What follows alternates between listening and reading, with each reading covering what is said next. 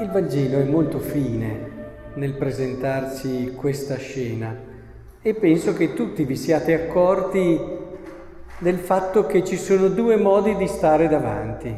Il primo, quello di Gesù. Inizia così il Vangelo, in quel tempo mentre erano sulla strada per salire a Gerusalemme, Gesù camminava davanti ai discepoli ed essi erano sgomenti, coloro che lo seguivano erano impauriti, eccetera. Gesù cammina davanti a tutti e vedremo in che senso. E poi c'è l'altro modo. Gli si avvicinarono Giacomo e Giovanni, figli di Zebedeo, dicendogli, Maestro, vogliamo che tu faccia per noi quello che ti chiederemo. Cosa volete? Concedici di sedere nella tua gloria, una alla tua destra, una alla tua sinistra. Potremmo riformularla così, permetterci di essere davanti agli altri. Mm? Allora, sono due modi di essere davanti. Il primo di Gesù è un essere davanti agli altri nella fedeltà alla sua missione, l'ho appena detto, nella coerenza, nel coraggio, in quello che è il sapere profondo di quella che è la verità del suo cuore. Eh, questa è la vocazione. Eh, in questo dobbiamo sempre cercare di essere davanti, come ci dice Gesù.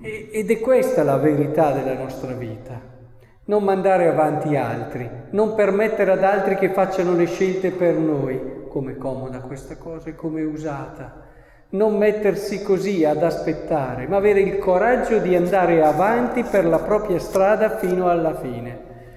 E vedrete che anche per noi arriverà il momento dove saremo consegnati, dove ci condanneranno a morte, nel senso delle prove, delle difficoltà. La fedeltà alla, alla propria vocazione è la cosa più grande e più bella che ci sia nella vita, perché dà una gioia e un senso di sé e di realizzazione unico, perché tu trovi la tua verità in Dio.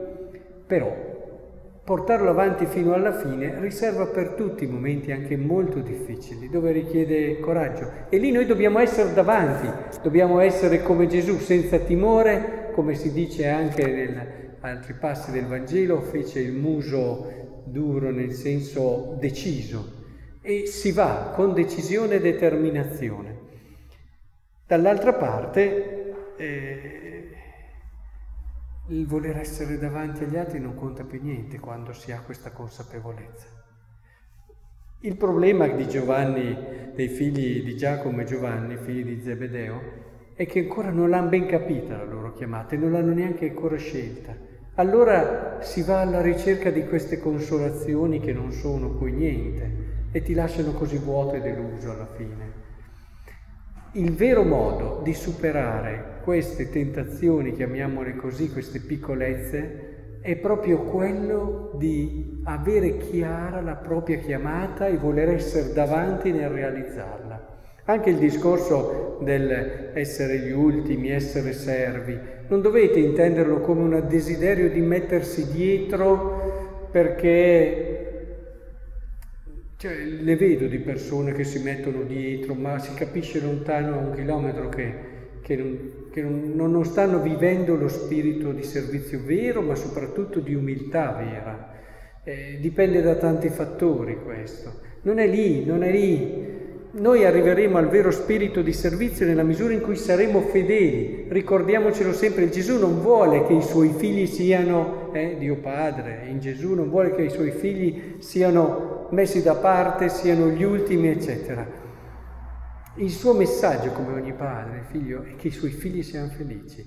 Vivere la nostra missione, viverla fino in fondo, ci dà quella libertà di cuore che allora non ce ne accorgiamo neanche che stiamo servendo tutti. Non dobbiamo neanche pensarci.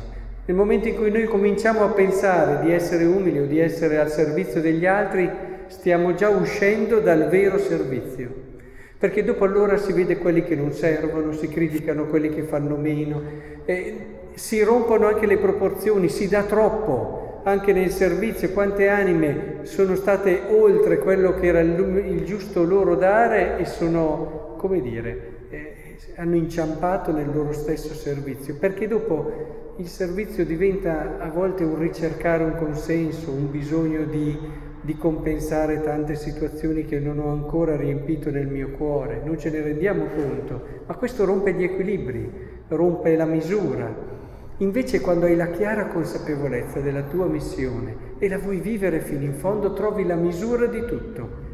Alla fine darai la vita, ma ci arrivi nel modo giusto, con la libertà di chi ha scelto Cristo fino alla fine.